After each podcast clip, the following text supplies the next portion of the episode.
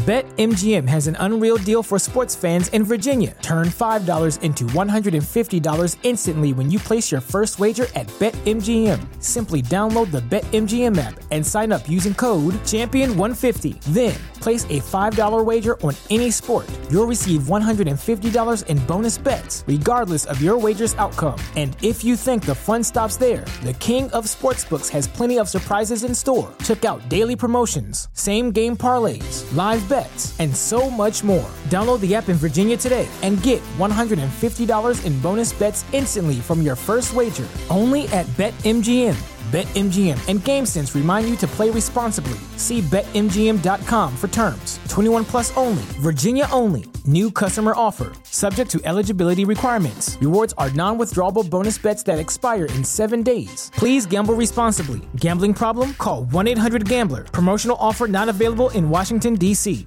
At Parker, our purpose is simple. We want to make the world a better place by working more efficiently by using more sustainable practices, by developing better technologies, we keep moving forward. With each new idea, innovation, and partnership, we're one step closer to fulfilling our purpose every single day.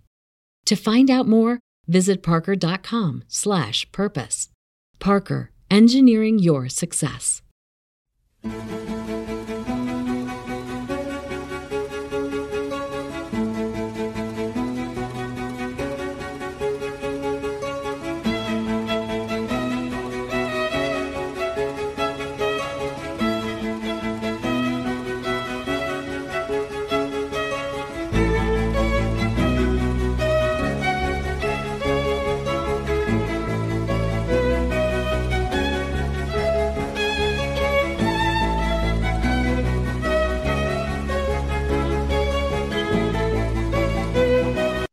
Welcome, everybody, to Finding Hermes. This is episode four.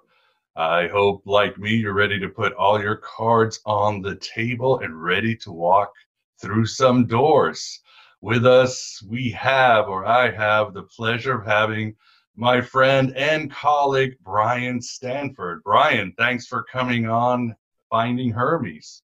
Thanks for having me, Miguel. I'm honored to be here. Pleasure is all mine. Well, let's go on a journey, your journey of finding Hermes, if you would.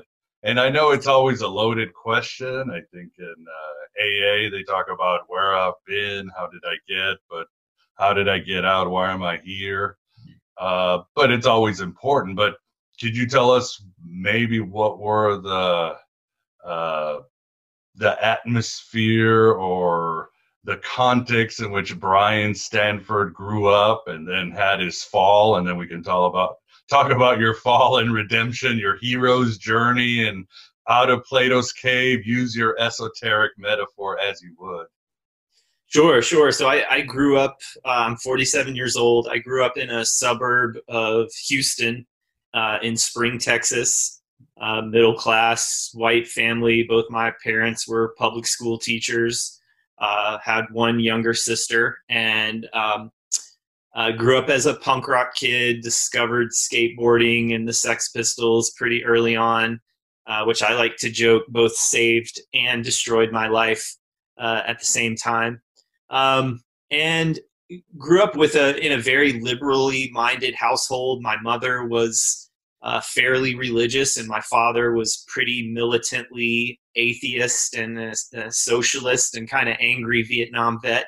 Um, a free thinker, someone who always challenged me to have my own opinions and look at, you know, the myriad sides of various issues. Uh, so I feel like I got some some healthy spirituality from my mom and some healthy skepticism and critical mind from my dad. Uh, and I guess when I was around 14 years old at a, a, Barnes and Noble bookstore, just browsing through the occult section because it seemed kind of spooky or edgy, and I was a kind of an edgy kid, and I found. Um, is it Donald Michael Kraig? I, I, can never remember the combination of, of uh, his name, but the famous American occultist died a few years back, but wrote Modern Magic it was like 12 lessons in high magic. And um, I saved up some of my money and bought it. Uh, and that was I guess, kind of my launch into the spiritual world. Um, I would practice the LBRP in my bathrobe uh, with a pilfered kitchen knife and candle uh, in the middle of the night, and uh, got quickly interested in philosophy. Kind of grew up on kung fu movies. Was always into martial arts. Thought I'd like to be a Shaolin monk because that seemed pretty cool. Um, that made me want to start investigating Buddhism. And then one auspicious day when I was about 16 years old, I guess, I ran across the Hare Krishnas at a uh, street festival in downtown Houston. And they had a book that had the Buddha on it. And I thought, ah, these guys must be Buddhists. There's an image of the Buddha. Let me go ask them about Buddhism. And they gave me a ple- uh, free plate of food and told me to come by the temple if I wanted to talk about Buddhism. And I don't know how much people here know about the Hare Krishnas, but um, in their scheme of the world, Krishna, all the other gods are a manifestation of Krishna. So when I got to the temple, they were like, yeah, yeah, Buddha's really cool. Let us tell you about Krishna. Um, and from 16 to my early 20s, I was deeply involved in the Hare Krishna movement, uh, lived in and out of the temple. Um, at that time, late 80s, early 90s, the Hare Krishnas had a real big push into, into punk rock music and were kind of uh, evangelizing to a lot of straight edge hardcore kids, which I definitely was. Um, and so was in, involved in the in the Hare Krishna temple. Uh, was constantly flirting with becoming a, a brahmachari or a monk, but could never quite give up my attachment to women. Um, and then one day in my early 20s, I was hanging out at the temple, and the main guru called me in and was like, "Okay, Bhakta Brian, you know, you're not you're obviously not cut out to be a monk. So um, here's what we're going to do. You're going to marry so and so, and he pointed to a woman and another young devotee in the room. He's like, "You're going to marry her. Um, we're going to set you up at the house three doors away from the temple. You're going to sell books. She's going to work in the kitchen. You'll have kids. It, it'll it'll be great." And he basically just laid out to me what my life was about to be as a as a devotee of this guru. And I left the temple and didn't come back. Uh, for many many years. It, it, just completely freaked me out. It's it scared me to death, uh, and uh, uh, caused me to kind of question everything that was being taught there. And then from there, I bounced around. I still kind of wanted to be a monk and lived in a Zen monastery for a while. Lived in some different urban um, meditation centers. Uh, and along the way, got uh, addicted to heroin. Um, I was also reading a lot of Burroughs and the Beats and all of that kind of stuff, and smoking weed and taking psychedelics. And uh, but I've always been someone who pushes towards the edge, and heroin definitely seemed like the edge. And um, at that time, you're old enough to remember that was like when all the grunge stuff was happening, and you know, perversely, heroin was making this comeback into the culture and uh, I got very deeply uh, addicted and involved in in uh, heroin dealing and heroin selling and drug dealing and selling guns and just kind of went down this whole rabbit hole of pretty hardcore um, outlaw life. Uh, and it is really something I wanted. I mean, I, I fully, I, you know, I, I, I think of it now as the Gnostic urge is what I kind of call it. Like I, I definitely recognize that the setup or the way that the setup of the culture was being presented to me was hollow and that there was really no meaning in it and that the meaning had to be found outside of the boundaries and uh, uh, and so that's what I was trying to do and and oddly out of all the heroin addicted friends that I knew I was also the only one that was meditating and reading sutras and chanting mantras and um, living in temple yeah, it was a really strange. Um, it was a very very strange life, uh, and I lived that way as an addict for about ten years. Um, still deeply pursuing the spiritual path, and um, kind of after ten years of that, and just being in various desperate situations. Um, I had gotten in some trouble with the law. I was on the run. The police were looking for me. I was kind of moving amongst cities in Texas, trying to stay one step ahead of things, and uh, got the idea that I needed to try to get out of the country and uh, that I needed to generate some money. Uh, by this point, I had stopped using street drugs. I was on methadone. I was I was definitely trying to get away from the drugs, but I was addicted. I'd kind of ruined myself for any kind of normal job. I was facing some pretty petty charges in hindsight, but I was just too scared to turn myself in. I had some active warrants for my arrest uh, my my family was really trying to convince me to just surrender to the police, but I couldn't do it. I was too scared of of going to jail, and I really felt trapped. Um, I, I, felt trapped in this life that no longer suited me anymore. I felt trapped in this um, outlaw existence, and I really wanted to kind of leave that behind and be and, and find a way to work in the world. But um, you know, I had an expired driver's license. I couldn't get a new one. I couldn't rent an apartment. I couldn't drive a car. I couldn't get a job. Um, so I came up with the idea to rob some banks. And very logical, yeah. The mind of an addict. Yeah, exactly. What could exactly. possibly go wrong? Right, right, right. and uh, and so I did, and I, I, I did a series of bank robberies um, in Austin, Texas. Uh, the first two were incredibly easy. I walked in with a note uh, they handed me the money. I walked out, and got on my mountain bike, and skated away. And on the third one, I walked in, gave him my note, got the money, walked out, got on my mountain bike, skated away to my hideout, and uh, got there and realized there was a tracker taped between two $20 bills. And uh, I was at a hotel, and I, I immediately tried to uh, I went outside to throw the tracker in a drain, and there were just police circling the building, and there was a helicopter in the air. And um, funnily, I, I left my hotel room to go do this in such a panic that I locked the key in the hotel room. So I had to go back in the front lobby, ask for the extra key while everybody's like looking out the window, going, "What the hell? Why are all the cops out there?" Uh, got my key, went upstairs, uh, tried to flush the tracker. It got stuck in the bend in the toilet. Um, and at that point, I was like, shit, I got to get out of here. And I called a cab. The cab came and picked me up. Somehow, the cops let the cab leave the hotel parking lot. It was really weird. Um, I don't think they had an exact location. This was maybe pretty early in the days of GPS. I think they knew there was something in that area, but not a pinpoint. Uh, but anyway, I, I, left in a cab, and about a day later, they tracked me down and arrested me. Um, and that put an end to my to that. Really, that put an end to that part of my life. How did and, they track you, or since without a tracker? I still don't really know. I, I had gone back to a girlfriend's house, and they showed up at her house. Um, I had talked to her a couple of times on the hotel phone, and it could have just been that simple uh, when they arrested me, one of the cops, you know, like shoved a piece of paper in my face that had my name on it, and he was like, "Do you know who I am? I've had your face on TV and in the newspapers." And I was like, "I, oh. I don't know what you're talking about," you know. Uh, so they had been looking for me. So I, I don't know. I, I really don't. You know, they don't. a matter of time. How they do all that? Yeah. Um, and so they arrested me, and I pled guilty and was sentenced to ten years um, in in the Texas prison system.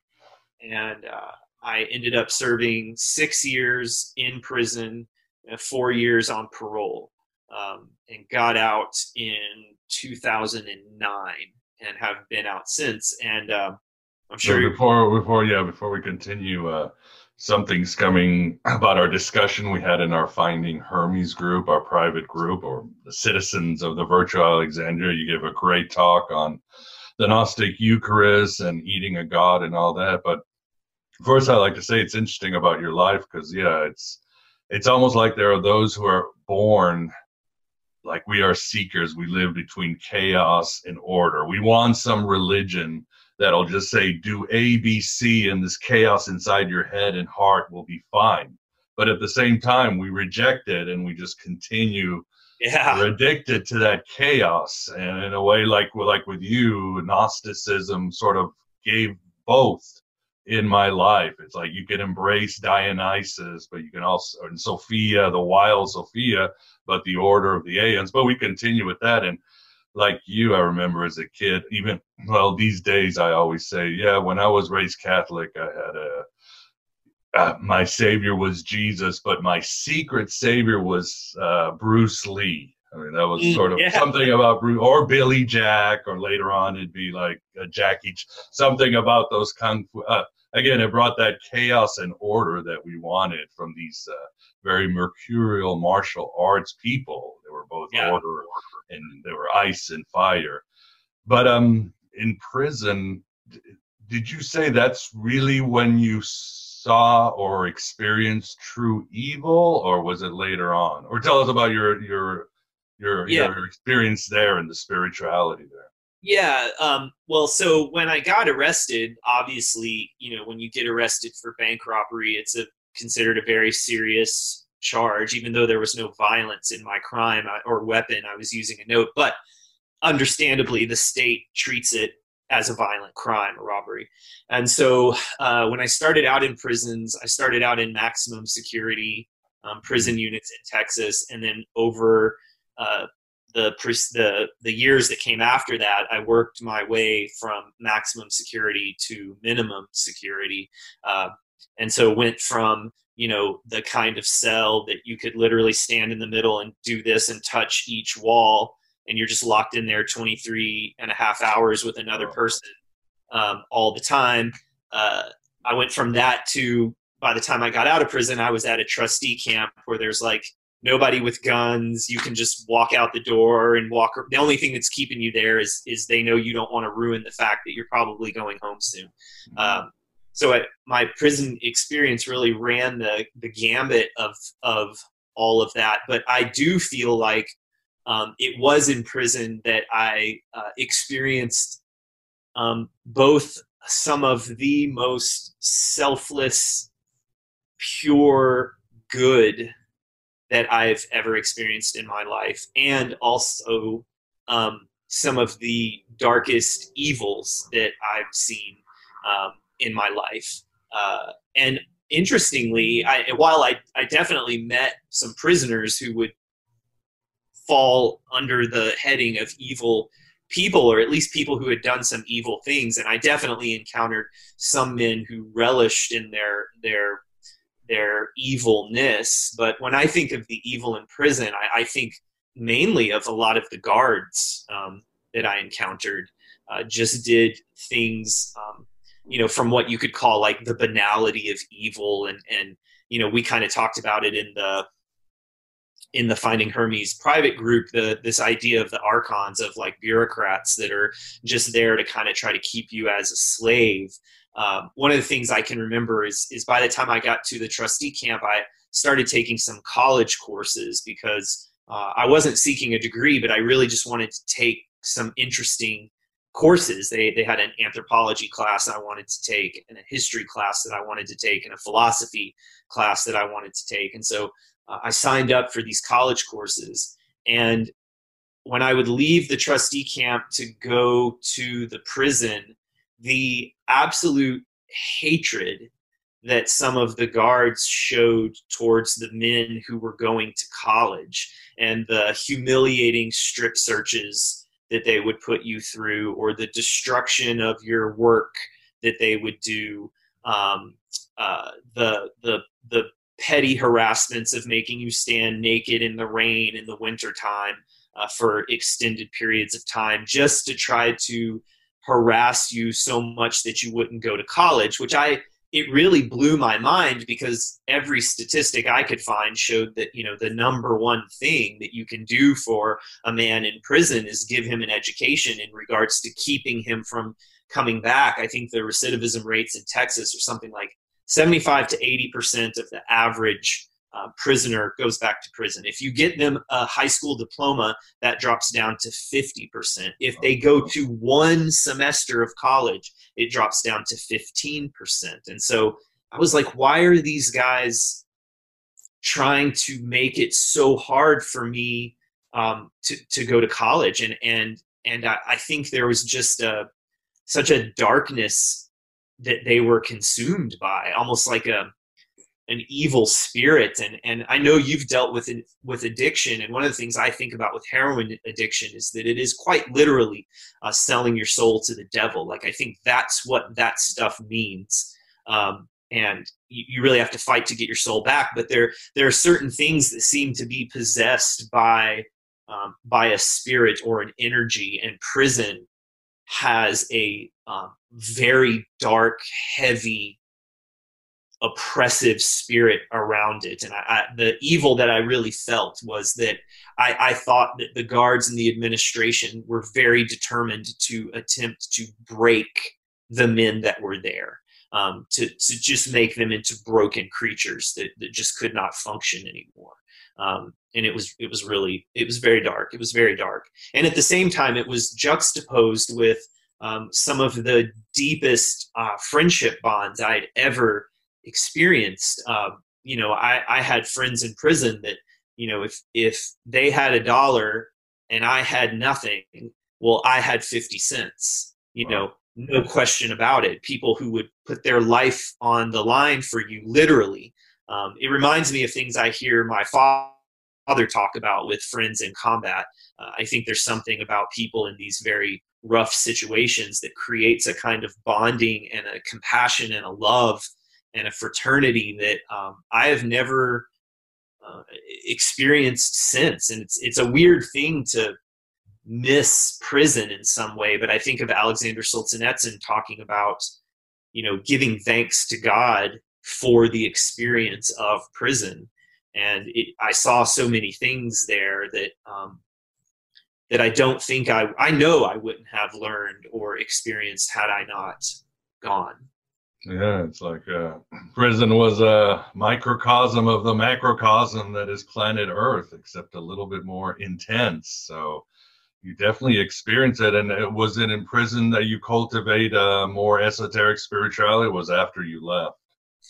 Well, it's interesting when I I like to joke that I had like a white Morgan Freeman character um, when I was in there. I met older white guy who was um, he was a Freemason and he was really into the transcendentalists and and Thoreau and Emerson and um, a, a, lot of that uh, the pra- early American that pragmatic spirituality that Mitch kind of also seems to have a, a rooting in. And this guy um, introduced me to that stuff. He was there for multiple DWIs. He was a, a lawyer in Texas who just couldn't stop drinking and, and was just in and out of prison for having so many DWIs. But you know, he shared Albert Pike's morals and dogma with me and would talk about Kabbalah and uh, uh, would talk a lot about, you know, got me reading Emerson and got me reading um, Frankl and, and um, definitely planted uh, these seeds with me. Now, when I got out of prison, I, I was still um, of a mind of Buddhism. I was practicing Buddhism when I was in prison, and it's kind of curious the the route that my path has taken because this man, his name was Krim. Uh, when I was there, he was like gently trying to dissuade me from Buddhism, and he would kind of say, you know, like you need to you need to you know you have a spiritual tradition like you have a culture and a spiritual tradition and you should that's that's that's your home you know that's where you need to be and he would tell me these things that I now tell people, you know, that we talked about, like Carl Jung saying, you need to make a reconciliation with the religion of your fathers, or you're never going to individuate, you know. Uh, but I wasn't ready to hear it at the time, but I definitely got exposed to that there. Um, and I, I, had a big awakening moment that um, I, I prayed for the first time in a long time when I got to the back of the prison gates in the bus, and the first time I got there, and I prayed. I didn't have a concept of God at, at that time, but I just prayed that um, I would carry myself in a way that would not bring dishonor to my ancestors. Like, no matter what happens, let me act in a way that my father wouldn't be ashamed of, that my grandfather wouldn't be ashamed of, you know, kind of all the way back through time. Um, and and I I definitely realized that if I survived my time in prison, I was going to be a changed person. That I I had taken for granted. Um, I, I think of it like this: like my my dad came from very poor Tennessee backgrounds and only got to go to college because of the Vietnam War, and then you know struggled so hard to pull himself up into the middle class and then you know i'm his firstborn son and he tries to hand the keys of the kingdom to me. Um, and I just spit in his face and become a heroin addict. You know, I, I, all of his hard work, I did everything I could to just tear it all down. And I, and I realized in prison, I was just taking my life and my patrimony for granted. You know, I, I and I vowed if I got out of there alive that I would not, you know, ever take it for granted again. Um, and that was a big part of the spiritual awakening for me in there is realizing that you know my life had a purpose and uh, i mentioned i took an anthropology class and the professor who taught it was very um, instrumental in my redemption and, and she would talk to us about the fact that you know we were experiencing probably the last place in the western culture where you could really uh, have the shamanic journey you know she was like you guys fell sick with the illnesses of your culture, with violence, addiction, greed, crime. You fell ill with that and you died. And now you've been buried in the under, like you're in the underworld and you might not survive this. You know, you might, most, most people don't. Most people come back, keep, you know, they just fall into this cycle of returning to prison. But she said, if you can redeem yourself, then the next step in that journey is you have to bring something back to the tribe you know if you survive the shamanic sickness you it's it's your goal to then try to bring the lessons of that death and rebirth um, you know back to the community or to the culture. And so i definitely came out of prison with that mission but was still very much involved in in buddhism and and um, kind of the an eastern flavor of of my search. Wonderful. Yeah and i was also going to mention too brian uh, talking about the grunge i think uh, being a Gen X probably really uh, accentuated this Gnostic worldview because I think we were really a generation that suddenly looked back and saw how the game was rigged, uh, what a sham society we lived. I mean, yeah, we like 60s music and 80s fun. Yeah. Flicks like Top Gun, but we realized that the yuppie generation, the 70s, the 60s, we had a really we saw what it was and it made us extremely cynical, extremely detached, extremely yeah. awake, but also extremely destructive because there was a lot of nihilism and existentialism in the whole with the yes. Gen X and the grunge movement. So like everything, it works for you and against you. Just, you know, our insanity can work for and against us. Our drive to get drugs, if we put it somewhere else, will work for or against us. So I think we were the first really Gnostic generation. I hope uh, these other younger generations will be that, except with the existential angst and despair we had, and not being so detached, we we we won't participate in any of the systems except uh, yeah. But um, and after uh, well, after you got out of prison, let's talk about when did you get uh, acquainted with those ancient heretics, the Gnostics? Well, I had um, I I gotten out and was living in Austin, Texas, and was um, um, practicing some occult stuff and involved in in in Buddhist studies. And um, the author and occultist uh, Craig Williams. I don't know if you're familiar with him. Yeah, yeah, he's been on the show. Been... Okay, yeah, he was in Austin, and he had a small study group for the Gospel of Thomas.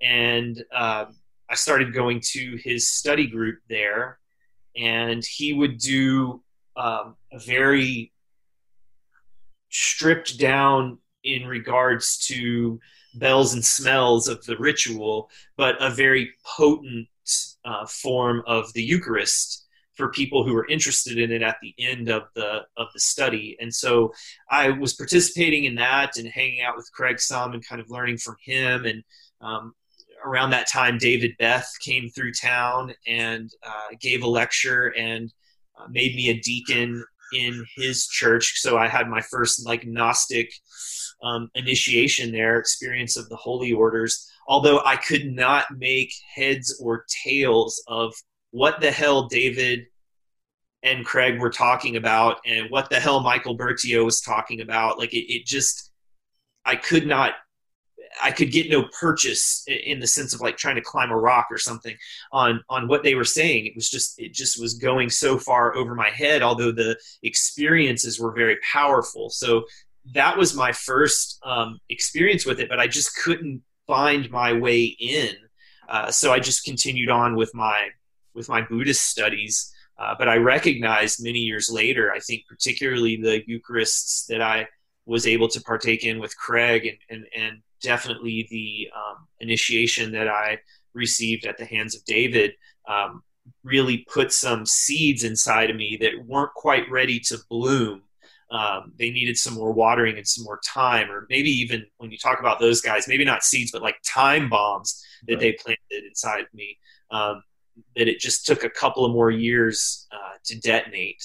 Uh, so, but that was my first time of of you know really kind of sitting down and looking at um, Gnostic scriptures, and it was around that time that I I had. Uh, I think it was around that time I had seen your podcast or YouTube videos, and um, I remember just being very struck by the long intros that you would do and all of the different um, cultural pieces that it that it pulled in and and um, and realizing kind of like what you were saying earlier that like the people who grew up when we did with those movies and those shows like we were we were learning um, i mean i almost feel like serious occultists kind of laugh at this stuff but i'm i'm much more interested in being a popularizer than being a serious occultist. And I feel like like the the Matrix, like it's people act like it's corny to say, but I mean, my God, that movie was the I, I don't I don't think you could possibly overestimate the way that that movie has shook the culture like deeply and it's a and it's a, a brilliant retelling of fundamental gnostic mythology and it and it and it um, it changed the world. That movie changed the world, and so I discovered, like I said, discovered your podcast. So that was around the first time I I had started thinking or hearing about Gnosticism, but I just could not make um, any sense of it. So I continued on with my path of, of Buddhist meditation, um, which, like I talked about in the group the other day, ultimately culminated in a very powerful Gnostic experience and encounter with the thing that that then bro- finally broke it all open for me. Yeah, as you mentioned in our talk, you said that's also another experience that there had to be evil or that there was evil. I think we yeah. were we were talking about. Um, I was making a joke uh, that whenever uh, in Buddhism I talk about, well, the Buddha said there is no self and the self is unknowable if I put this on Facebook, I get bum rush by people comment. That's not true. That's they'll they'll quote all these scriptures. I'm like, well, the original Buddhism was pretty Gen X, if you would, very existentialist, very dualistic. The Buddha was a punk rocker, you might yeah. say. When he, but then religions have to get softened to get it. You can't get just the the the crazies like us, so you got to soften it up to make it. But uh, tell us about uh, your experience and how it strengthened evil, or yeah, well, you know, acquainted you, reacquainted you with evil, Brian.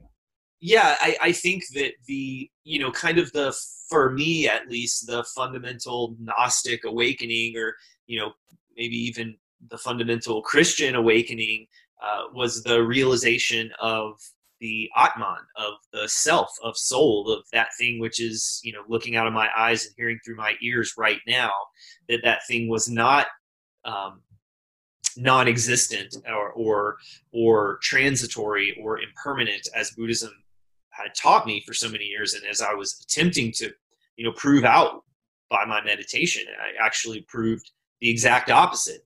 And uh, I, I really think there's something fundamental in that realization, uh, at least for me and for other people I've talked to, that the a real solid realization of self immediately is also realization of other, and that kind of resolved the question of the existence of God for me.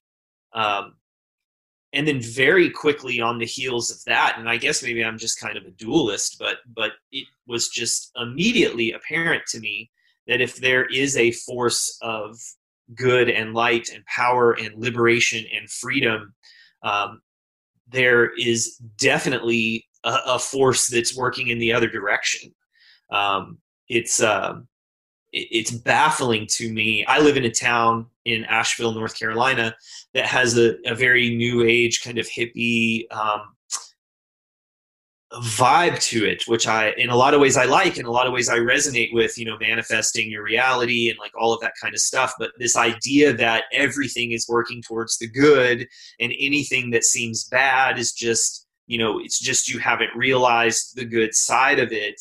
It's like you, I, I can't see how you can study the history of the 20th century and the gulags or the killing fields or Auschwitz and and think that you know all is one and that these are just you know schools for all of these beings to realize their true divine nature. It's like no there's it's rare I think I think most people who do evil things are doing that because they themselves are hurt or they themselves are in ignorance or or whatever.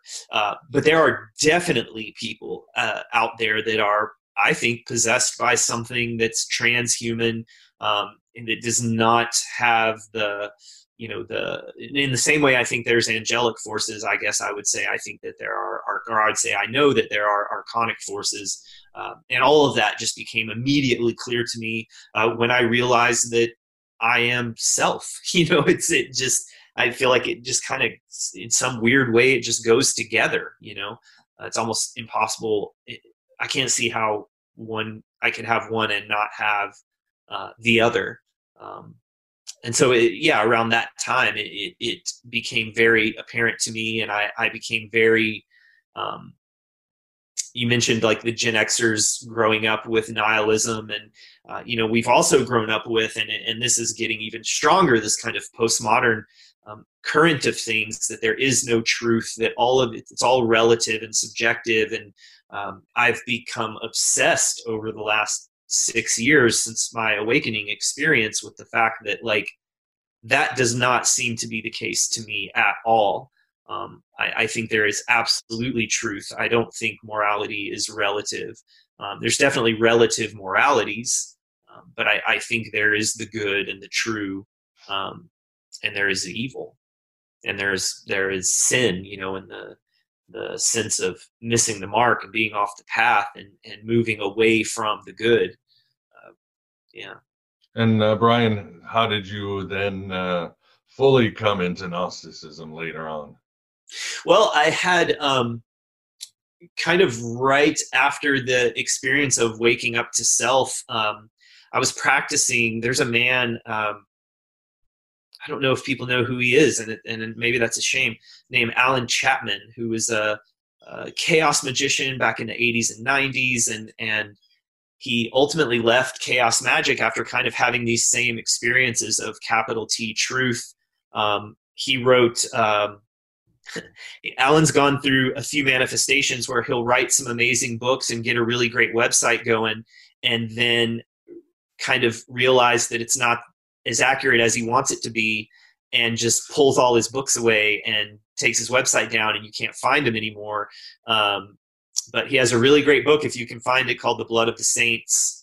Uh, that's basically like him charting his way through doing the Abramelin operation.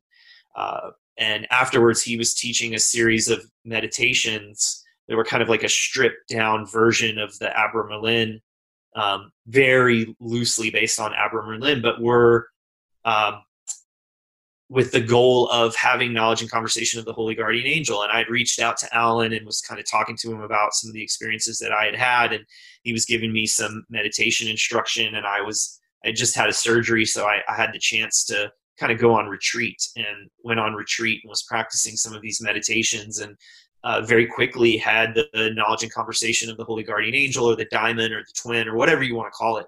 Um, and that being um, i don't know how else to say this other than it just threw me onto the path of christianity. Like it just would not let me do anything else. If i, I and i was horrified by this. I did not want to be a christian. I, I I thought Christianity was silly and oppressive and um, so basic. And I had all of the punk rockers' arguments against Christianity, and and I and I I was just I just was horrified that like but anytime I, I tried to turn away from it, I was just miserable. And I, I just knew I, I had to engage with this.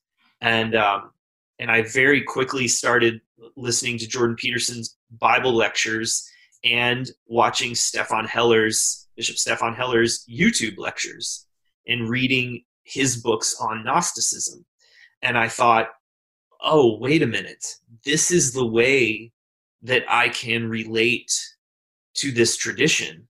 This is a way that I can work very deeply with the symbols and capital M myth of Christianity um, in a way that is not offensive to my my intellect and to my being and to my you know myself. And and the more i learned about i also started to listen to all of your back catalog at this point and learning more about the you know the early history of christianity and getting really inspired by this idea of having a renaissance of like the early church where it's not this one you know unified orthodox thing but it's like different communities working at it in all their different and unique ways and um, and felt really really called to try to figure out how to do that. And like i said since i was in my early teens i wanted to be a shaolin monk and a regular monk. And you know i've always felt called towards ministry. Um, and one of my great aunts put it to me after kind of after my reconversion to christianity. And she said you know you've always been called to ministry. And and when she said that i was like yeah, you know, I, I maybe I could be a Gnostic priest. Maybe I could do this thing and, and play a role in bringing this church back. You know, maybe this is what I need to be doing with my life, and maybe this is the way I can serve the world. And so I sought out um, ordination and was ordained um, by a good friend of mine. And about a year later, he was like, him and some other priests were like, look, you know we you just need we just need to make you a bishop so that you can just have full authority um, where you are to do your thing. Because after becoming a priest you know a lot of people become priests in these gnostic lineages and just kind of have an internet church and really don't do anything and i was not interested in that at all. I wanted to organize something on the ground where people came that would be something that you could bring your kids to and you could grow up in. And you know it would be a real source of community and something alive and real in the world and so started doing that here and uh, and and became a bishop and and um, in that time I reached out to Bishop John Plummer who wrote a really great series of books on the independent sacramental movement and you know I, I feel like God really put Bishop Plummer in my life and he just really took me under his wing and has been my my spiritual mentor since then and has just given me everything I want in in the in the way of help and helping have the church here and um, transmitted his lines of of apostolic and esoteric um, ordination to me. Um, we co-consecrated each other in a very moving ceremony for me.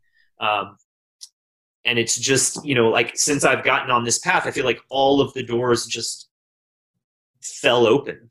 You know, um, in my previous spirituality, I was trying so hard to make things happen. It's it's just never, you know, it's like one obstacle in front of the other, and I feel in a certain way like God was protecting me from these other things because of this idea of where I'm supposed to be and what I'm supposed to be doing. So after that, it, it's just been just been trying to learn as much as I can about this and and make my um, contribution to it and bring it to the world because I feel like our culture is um, is teetering on the edge actually.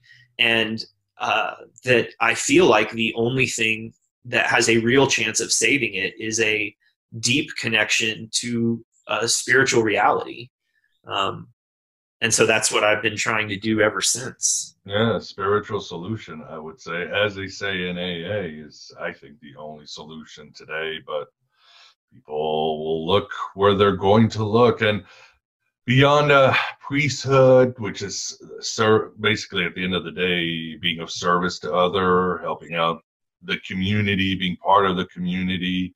How would you say Gnosticism or even Gnosis has helped your worldview, kept you sober, kept you from having another bad idea like, I wonder if I could rob another Bank or something. you know, those stupid ideas. Uh, well, what is a Course in Miracles says? God had one stupid, crazy idea, and look what happened. So yeah, yeah, yeah. doing that. Right, right. Well, I, I think you know, the minute you were saying that, I was thinking about um, so one of the things that I like to look at is, or, or I like to say to people is like, my Christianity is way older than anyone called Jesus or any, you know, particular event in any part of the world. I think these mythic cycles are older than time. And so I like to look around and see where I can see its, its, its footprint, you know, and, and a few years ago I was doing a lot of uh, studying of Zoroastrianism and reading the Avestas and things like that, and and uh, which I still love. Uh, and I, I there's something in I think it's in the Avesta where you know it's it's saying that uh, the the reason that humans are here, like we're here on this mission, you know, it's kind of like in the Matrix, right? We're here on this mission to help people wake up um, to our original status uh, as sons and daughters of the Most High. Um, I love the hymn of the pearl and talking about, you know, we've, we've all kind of fallen into the flesh pots of Egypt and have forgotten the, you know, original splendor of the robe of glory. Um, but the Father sends these messengers to be like, remember that note, you know, it tells you who you really are. Um, and so for me, you know, one of the biggest things in, in my Gnostic Christianity is, is, is just waking up to the fact that my life has purpose that is bigger than my desire for things you know? Like i can't fall back into doing that stuff again because i'm here on a mission you know? Like i'm here on my father's mission. I'm here to do my father's work you know? Um, I, I think that uh, it's something that modern people like to scoff at but I I try to be a hero. I want to be a hero. I want to live that life. I consider myself a knight and a warrior and, and someone who has a mission uh, that's bigger than himself. And so that really directs, you know, virtually everything I do from, you know, waking up early and, and meditating and praying and working out every single day, um, you know, trying to be a good husband, uh, trying to be a reliable hard working person at my job you know trying to be a good friend and a good member of the community um, all of that stuff and, and try to be an emissary of something good and powerful in the world uh, is is the main thing I think that keeps me.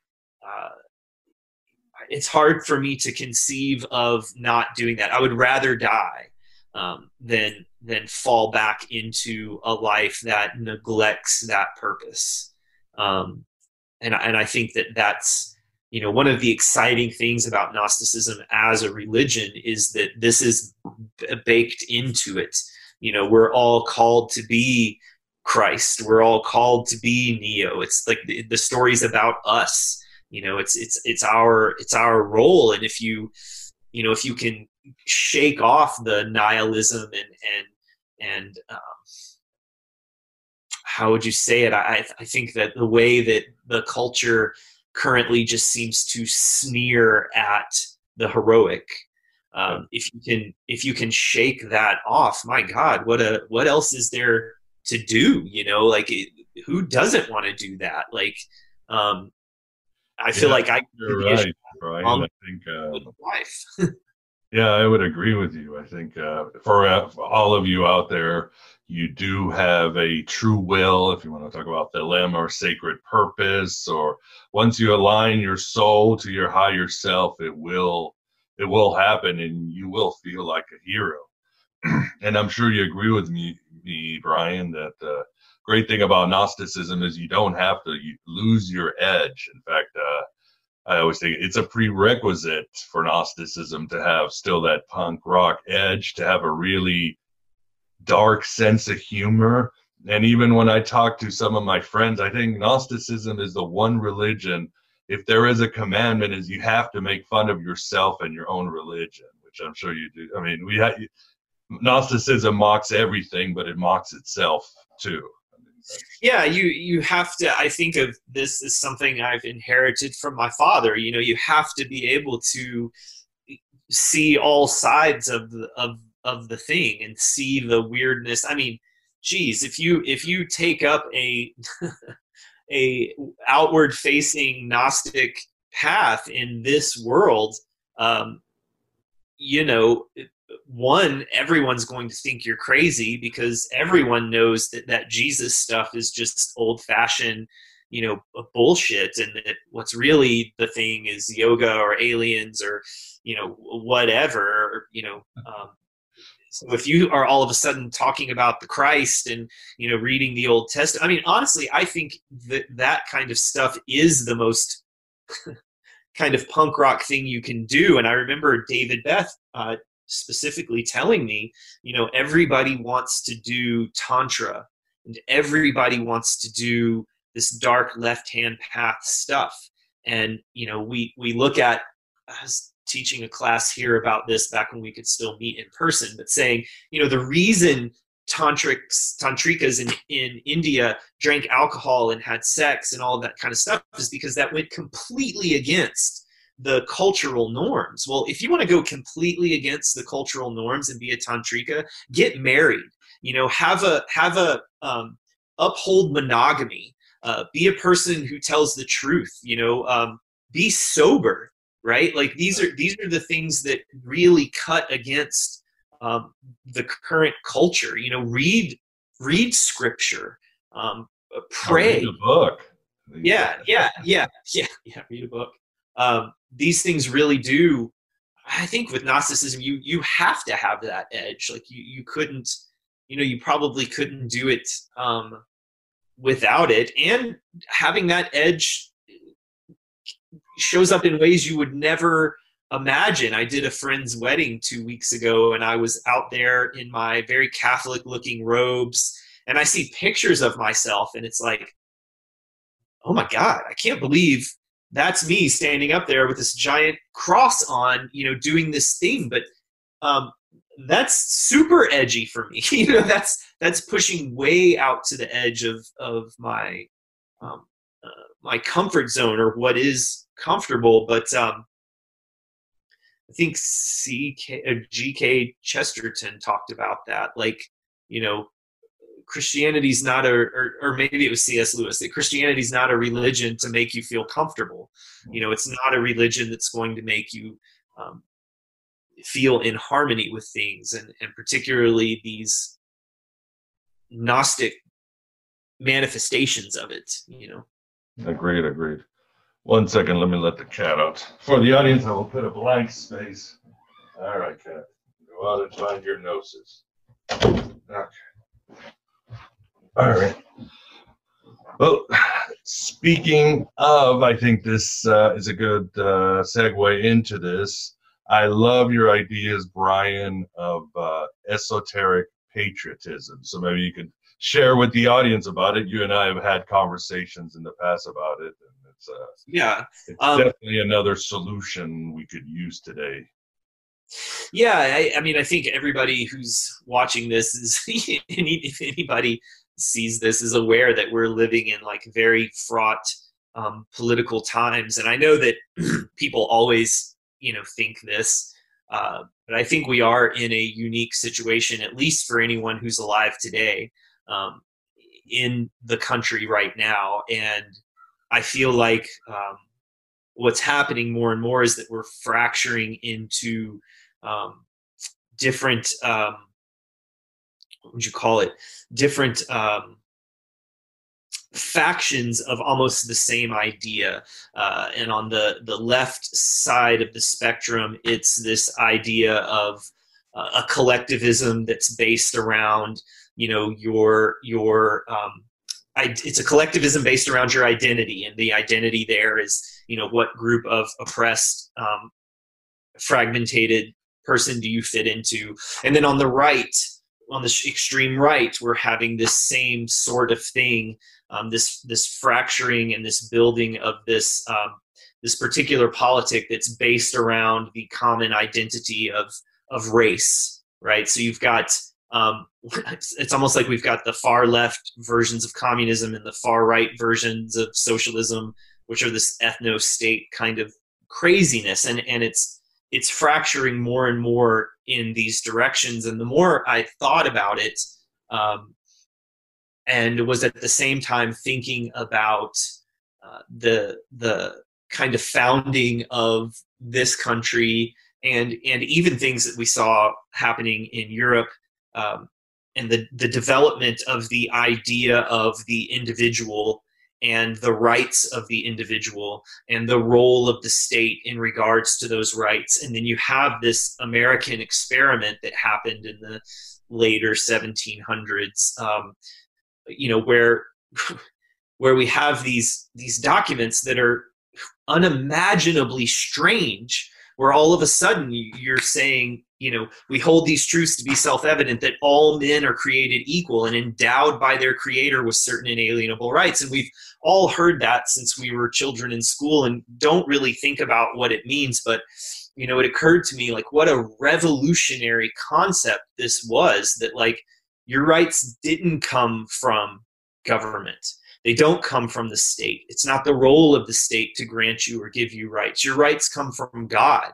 And that those rights are based on the fact that we are all sparks of that God. We are all children of that God. And and the the divine inheritance we have is is also why we have these these cultural rules and norms that we just at our detriment take for granted. Um, Jordan Peterson has this great way of, of talking about pointing this out by, you know, if me, you, and someone else were sitting at a public restaurant and I got up and killed somebody and everybody saw me do it, our culture does not accept the idea that then the logical thing we do is just grab me right there and hang me from a tree, right? The idea is that even if everyone sees me commit the crime, there is still something that has to be honored.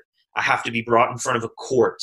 I get to make a defense I get to be judged by a jury of my peers, right? This is there's no logical reason for that. Like the logical answer is if you saw someone commit a murder, what more discussion does there need to be about it? But I think that this legal principle comes from the fact that it's, it's a recognition of something divine inside that has to be treated with a certain respect in a certain way, even in the midst of the commission of some sort of horrible act. There's something there's something precious and of worth there.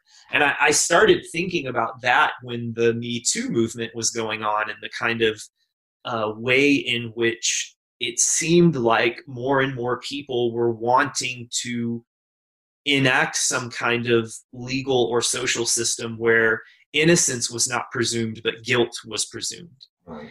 And I remember thinking that this was a very dangerous uh, thing to start to do that that that that one thing violating that one thing would open the door to hell.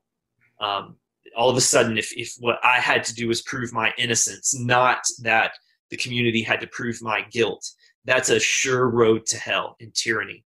Um, and that made me start thinking about these founding ideals. And at the same time as I'm sure there's probably people yelling at the screen right now. Well, yeah, they wrote those documents, but they owned slaves and they didn't let women vote and they didn't see black people as human. And it's right, obviously, um, we know that these were flawed, you know, people. They didn't designate between right or left shoes either. Like this was, you know, the 1700s. It was it was very early, but the principles that they were um, hitting upon this was the thing that I was finding that my patriotism lay in that in the the the roots the cultural roots of the west which um, you know i would describe and other people describe as kind of like the intersection of jerusalem and athens.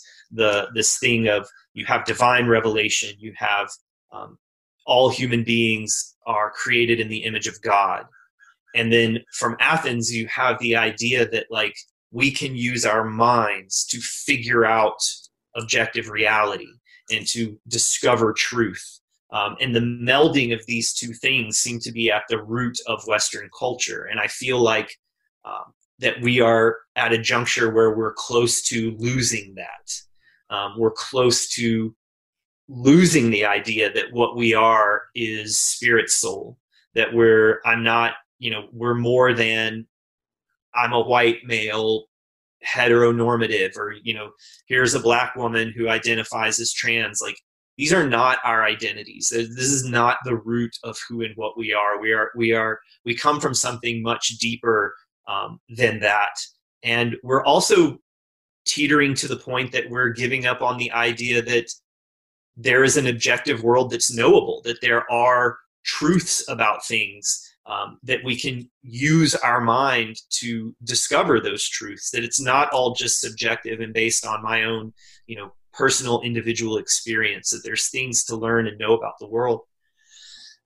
And so i started thinking about that from a spiritual basis and feeling like i'm watching the country get torn apart and there being a loss of anything like an american identity um, as it fractures into either the identities of the far left or the identities of the far right, which are both odious in in my opinion and not a direction that I'm willing to go down.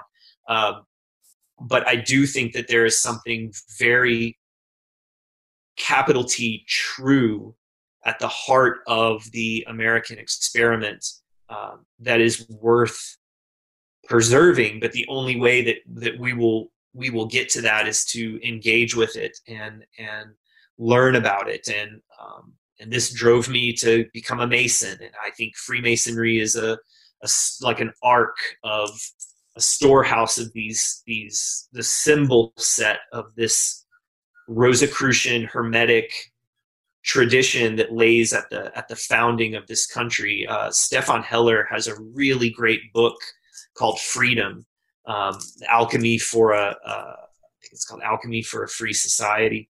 Um, but he makes a really beautiful argument in there that America is not a Christian nation. America is a Hermetic nation. It's a Hermetic Rosicrucian nation.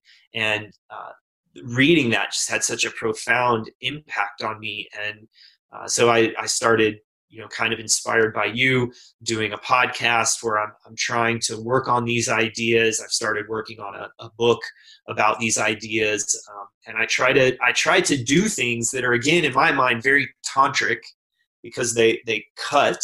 Uh, so I, I i talk about patriotism. I I I use images of revolutionary era flags and I I I proudly embrace and uphold these things, which is something that um, is just not seen very much. You know, I mean, we see the far right kind of bastardize these symbols in a pornographic way, and we see the far left, you know, just want to tear them and set them on fire. And I've just come to realize that, like, I'm not letting either one of these two groups of people destroy my my heritage and my birthright.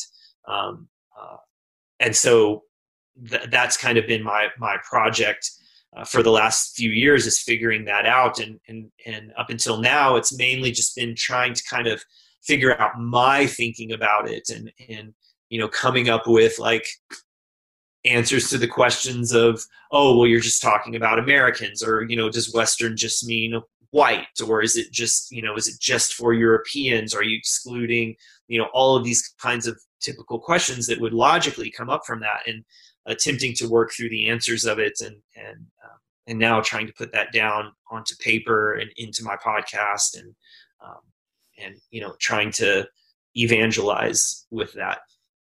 That's awesome brian. And yes uh, Hoeller's book is very good. I have it right here on the shelf. Uh, and yes, I would agree. This is the nation of Hermes, and Hermes is the god of innovation, innovation, the god of uh, freedom, the god of rights, and uh, places like Alexandria and the Renaissance, uh, Florence, in the United States. When Hermes gets Harran in the Middle East, when Hermes gets there, there is an explosion of ideas, innovation, creativity. So uh, reason I'm doing this podcast is to hopefully give Hermes another chance to see how he incarnates in the 21st century, and we shall see.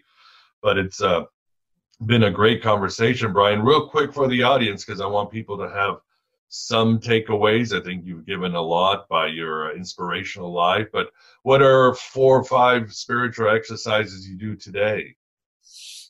So one of the things that I started doing a couple years ago is praying the the hours. So um, uh, I'm very interested in the Knights Templar and, con- and consider myself part of that stream. And one of the rules of the Templars was you had to pray one of the hours every day. You know, they were involved in different things, so they couldn't do all of them, but you had to commit to doing one. So every morning, uh, you know, my spiritual discipline is I, I get up pre dawn every morning and I come in and pray lauds like the morning prayers. And I, I, um, I've put together a series of prayers from the Gnostic Mass and from the liturgy of the Liberal Catholic Church, along with um, uh, the Kabbalistic cross and intoning, um, you know, doing Gnostic vowel chants as part of that um, morning prayer cycle. And uh, I do that seven days a week, every day, start the day with those prayers. Um, I do a short version, like when I say short, I mean like if I only have two minutes you know, at noon, I pray again, um, just kind of recentering myself as a spiritual being in the midst of, you know, my work day.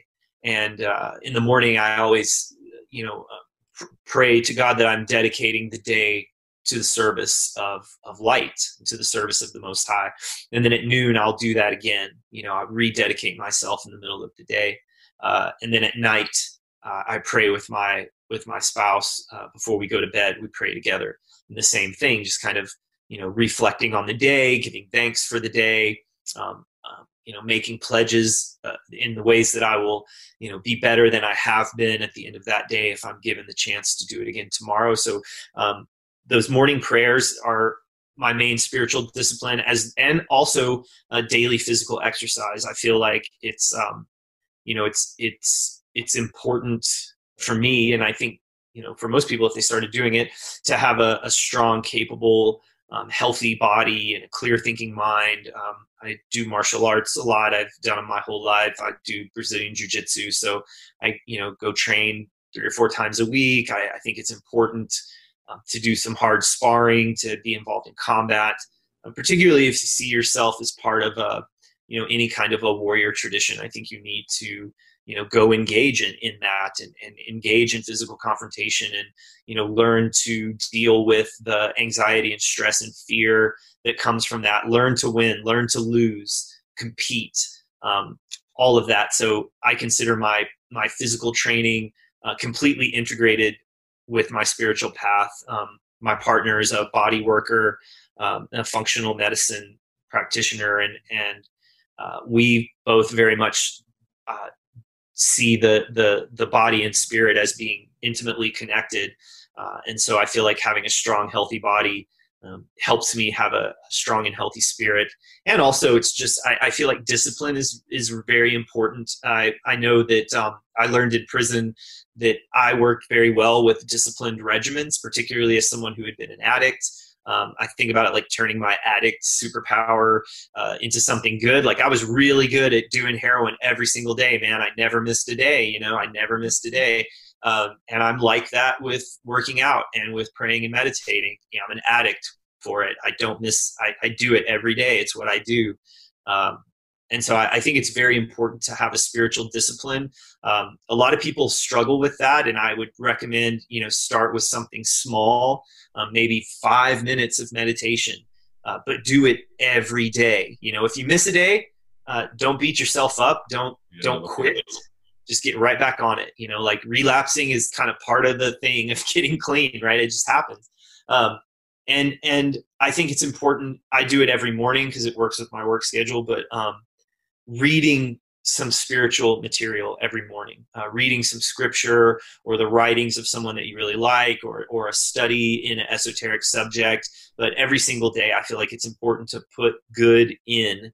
You know, we live in this like really unique time where you can pretty much choose any of the input you want to receive. Like, there's so many good podcasts, there's so many good YouTube lectures there's audiobooks if you don't like reading reading but like i, I think it's very important um, every day to study the esoteric material and to um, you know don't so many people are armchair uh, academic gnostics or occultists and they read a lot of books and i do too. I love reading books and i love talking about this stuff but you know you really at some point you have to get up and, and do the practices if you want to um, if you want to get free you know if you want if if your goal is freedom it you can't just sit in your cell and read books.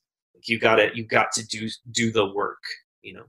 Exactly and well said well as we end uh, where can people find more about you brian on the internets yeah, you can find my podcast. It's called Modern Gnostic, and it's on all the main. It's on Apple, iTunes, and um, Spotify, and Google, and all of that. Um, you can find it there. I'm also on Facebook, Brian Stanford, my name. Um, I love accepting friend requests and talking to people. Um, if you're needing help with something or trying to get a spiritual routine started, I'm happy to respond to messages and, and help. So, you know, check out the podcast and uh, subscribe and share it around. And if you like it and you think it's good and it inspires something in you, reach out to me. Um, I, uh, uh, if you're in North Carolina or anywhere near the Asheville area, we're about to start having the Gnostic Temple meeting in person again in November. So we typically meet twice a month. We celebrate the Eucharist on one of those, and then on one of the other ones, we have a study and meditation. Uh, so if anybody's in the surrounding area and wants to come check that out, reach out to me on, on social media and I'll get you uh, plugged in for that. So yeah, mainly find me through my podcast or on Facebook. Instagram. Wonderful. Well, I will as always have show notes on both the video and the audio versions. But uh, Brian, thank you very much for sharing your story, uh, your spirituality, all about you. And uh, definitely thank you very much for coming on Finding Hermes. Well, thank you, man. And Miguel, it's it's been um, I can't tell you what it feels like to sit here and talk to you after listening to so many years and listening to so many episodes and and uh, I mean, just like what an amazing time that kind of like your heroes in regards to something, you can reach out to them and talk to them and and and uh, it, I, I love what you're doing, and I just think it's such a great thing um, for the world, and it definitely changed my life. So thank you, thank you for doing this. I appreciate it. Of course, uh, we're all just lights on a journey, helping one another. Like you said, it's it's very democratic, as Hermes would have it, and the internet yeah. has made it even more. We can, like said, share our ideas and uh, without too much of a hierarchy. That's what I love about. it. So yeah. But Brian, thank you very much, and uh, we'll definitely have you on in the future. All right, brother.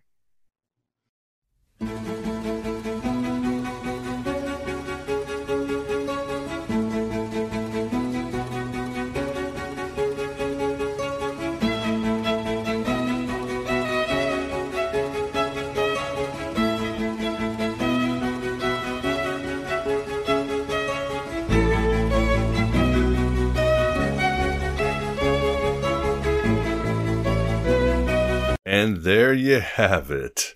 Talk about laying your cards on the table. Our interview with Brian Stanford. Quite a journey, and I'm sure we could have gone a lot longer. So hopefully, we'll have Brian on in the future.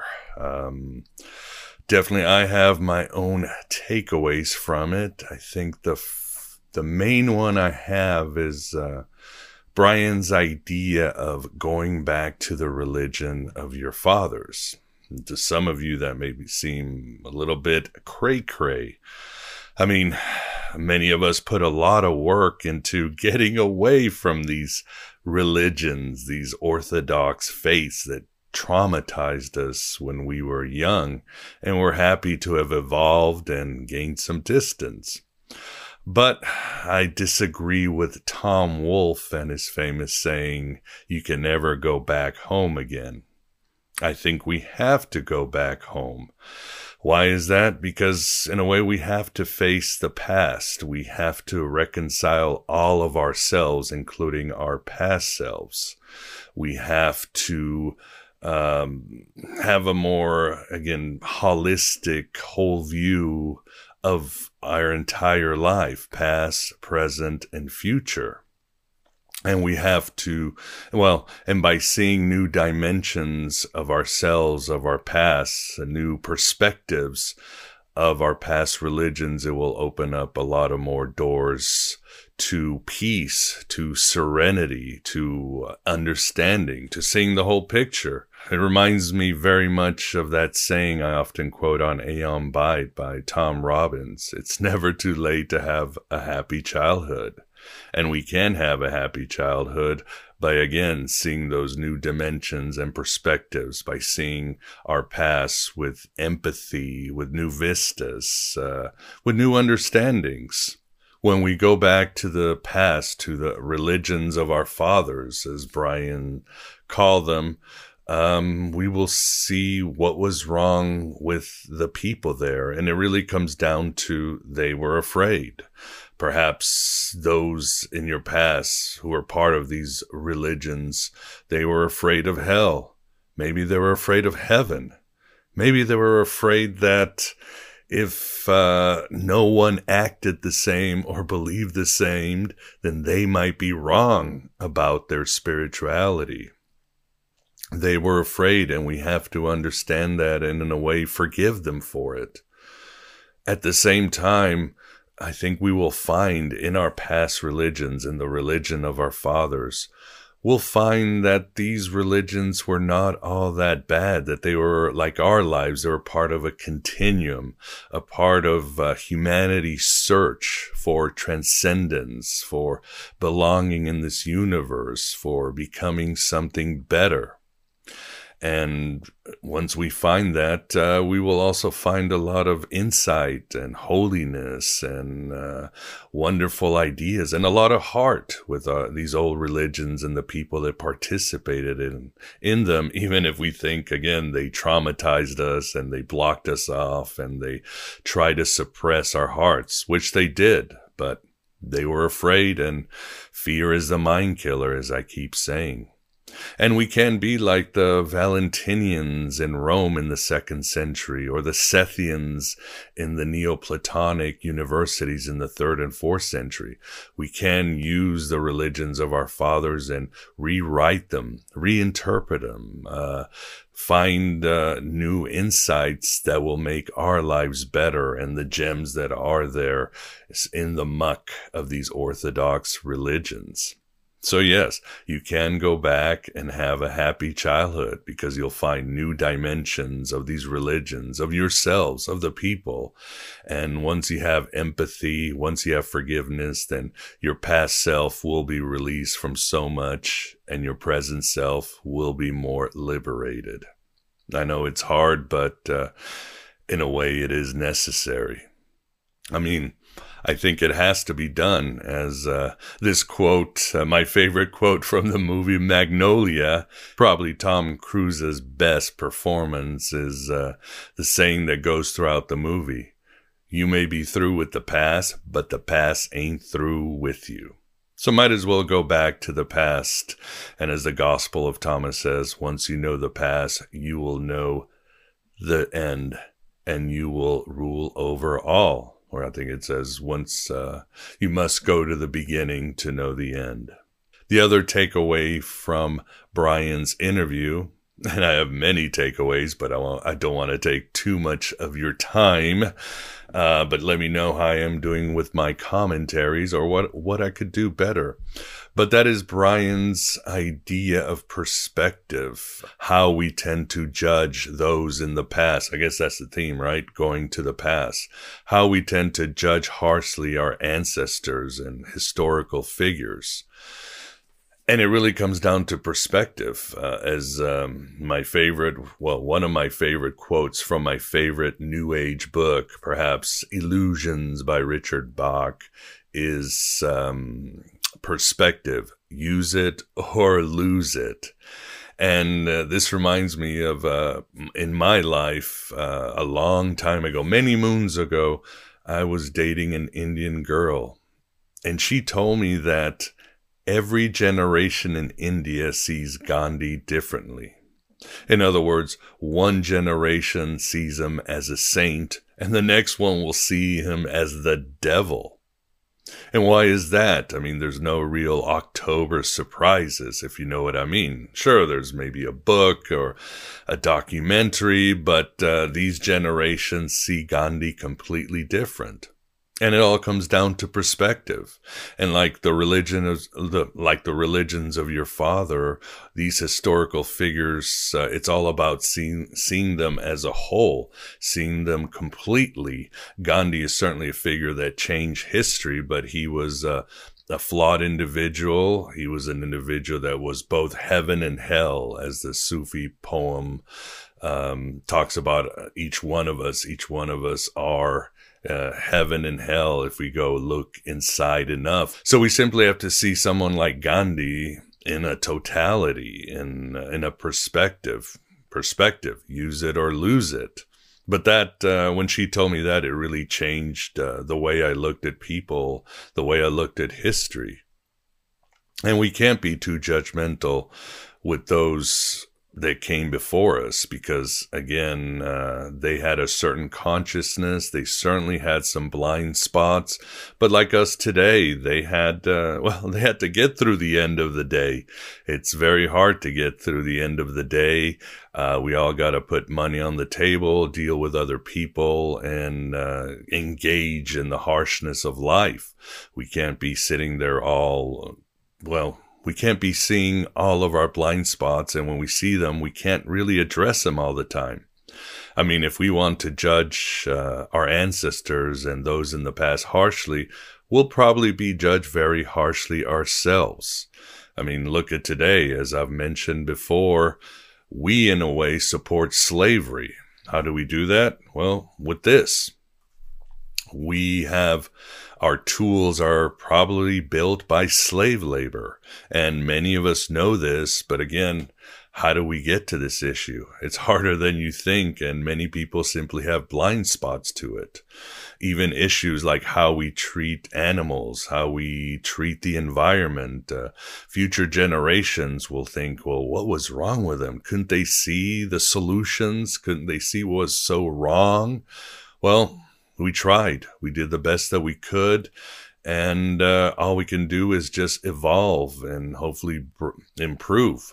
So, my takeaway is don't judge those too harshly in the past because, uh, well, you will be judged too. So, how do we change our perspective? Well, as I, I, certainly have mentioned, we have to have more understanding. We have to have more empathy. We have to understand when we're projecting upon others, which is usually most of the time. And we have to see the divinity in everybody and the struggles that everybody goes through as a people, as individuals. Uh, in uh, recovery, those of you in recovery, I'm sure you know that when we have a resentment towards others, it seems nothing is good with that person. And maybe, maybe for people uh, who aren't even in recovery, maybe you see you have a resentment and because of something a person did to you or something a person said to you or you are something like that. And you, that person, well, it seems that person's nothing is good with that person. Their taste in music sucks. What they wear sucks. Uh, how they speak is terrible. And then all of a sudden, you might, well, your perspective is expanded. You might get some new piece of information, and it almost seems that person is completely transformed. Well, their taste in music wasn't so bad. What they wear isn't so bad. I mean, it's just part of them, and it's just fine. So, keeping yourself free of resentment and anger and being uh, as uh, neutral as possible when you see people as a whole is very important in keeping your perspective right and seeing having a holistic view of a person and a holistic view of people that came before you and a holistic view of the religion of your fathers. Uh, I know it's not easy, but it's pretty simple. Do you want to be judgmental? Do you want to be right about others? Or do you want to be free? Do you want to be happy?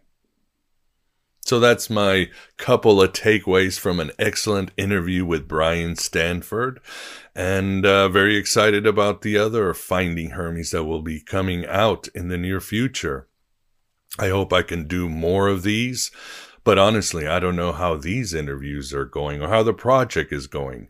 Something stirred with me. I wanted to help people, especially in 2020, although the insights or the gnosis came to me uh, probably December of 2019. But uh, Hermes stirred within me, and I wanted to find my Hermes, and I wanted to help you find your Hermes so you could walk through those doors. So I hope this is helping. Again, I have no idea. Leave some comments, uh, send me some messages, and I hope uh, I am inspiring you. I hope that I am finding, well, you are finding your Hermes, but that you are getting the information that you can walk through those doors and gain the ability to set all your cards on the table. So you can become transparent to the transcendent, as Joseph Campbell said, or as Mary Magdalene says in the dialogue of the Savior, you can become transparent to the cosmic because then you're free and then you have nothing to gain and nothing to lose because you are truly part of the all and you truly know what your purpose is. So I hope you've enjoyed this Finding Hermes and we will talk sooner than later. Keep walking through those doors.